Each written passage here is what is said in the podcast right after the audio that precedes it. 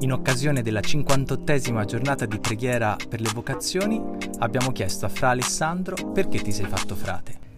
In quinta superiore arrivò il momento di prendere una decisione, cosa fare da grande, quale università scegliere e scoprì per la prima volta che non avevo nessun programma, non sapevo che cosa fare, o meglio, non volevo fare niente, volevo eh, spendere la mia vita forse per qualcosa di diverso. Capì per la prima volta che l'obiettivo della mia vita non era fare un lavoro piuttosto che un altro, ma era fare qualcosa che mi avrebbe reso felice.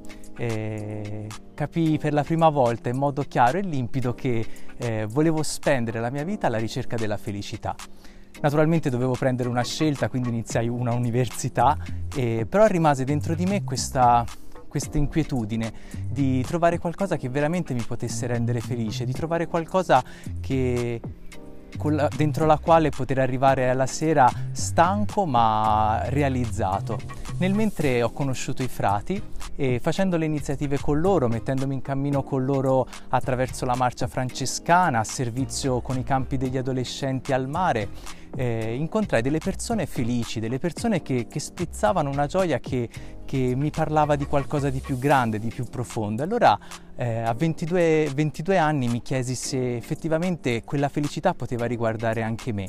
E così mi misi in cammino, eh, in ascolto di questo desiderio profondo di felicità e a, cercando la risposta a questa domanda eh, incontrai il Signore, incontrai eh, che forse il Signore poteva avere qualcosa per me, ma non sapevo che cosa fare, non sapevo che cosa scegliere, fino a quando un giorno un frate mi disse se vuoi essere felice nella vita, scegli sempre per amore e mai per paura.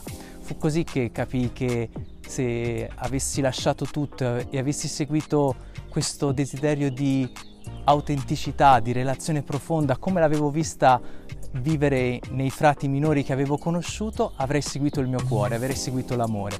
La paura mi portava invece da altre parti a rimanere attaccato alle cose che avevo.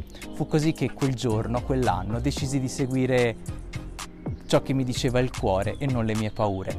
Entrai in convento.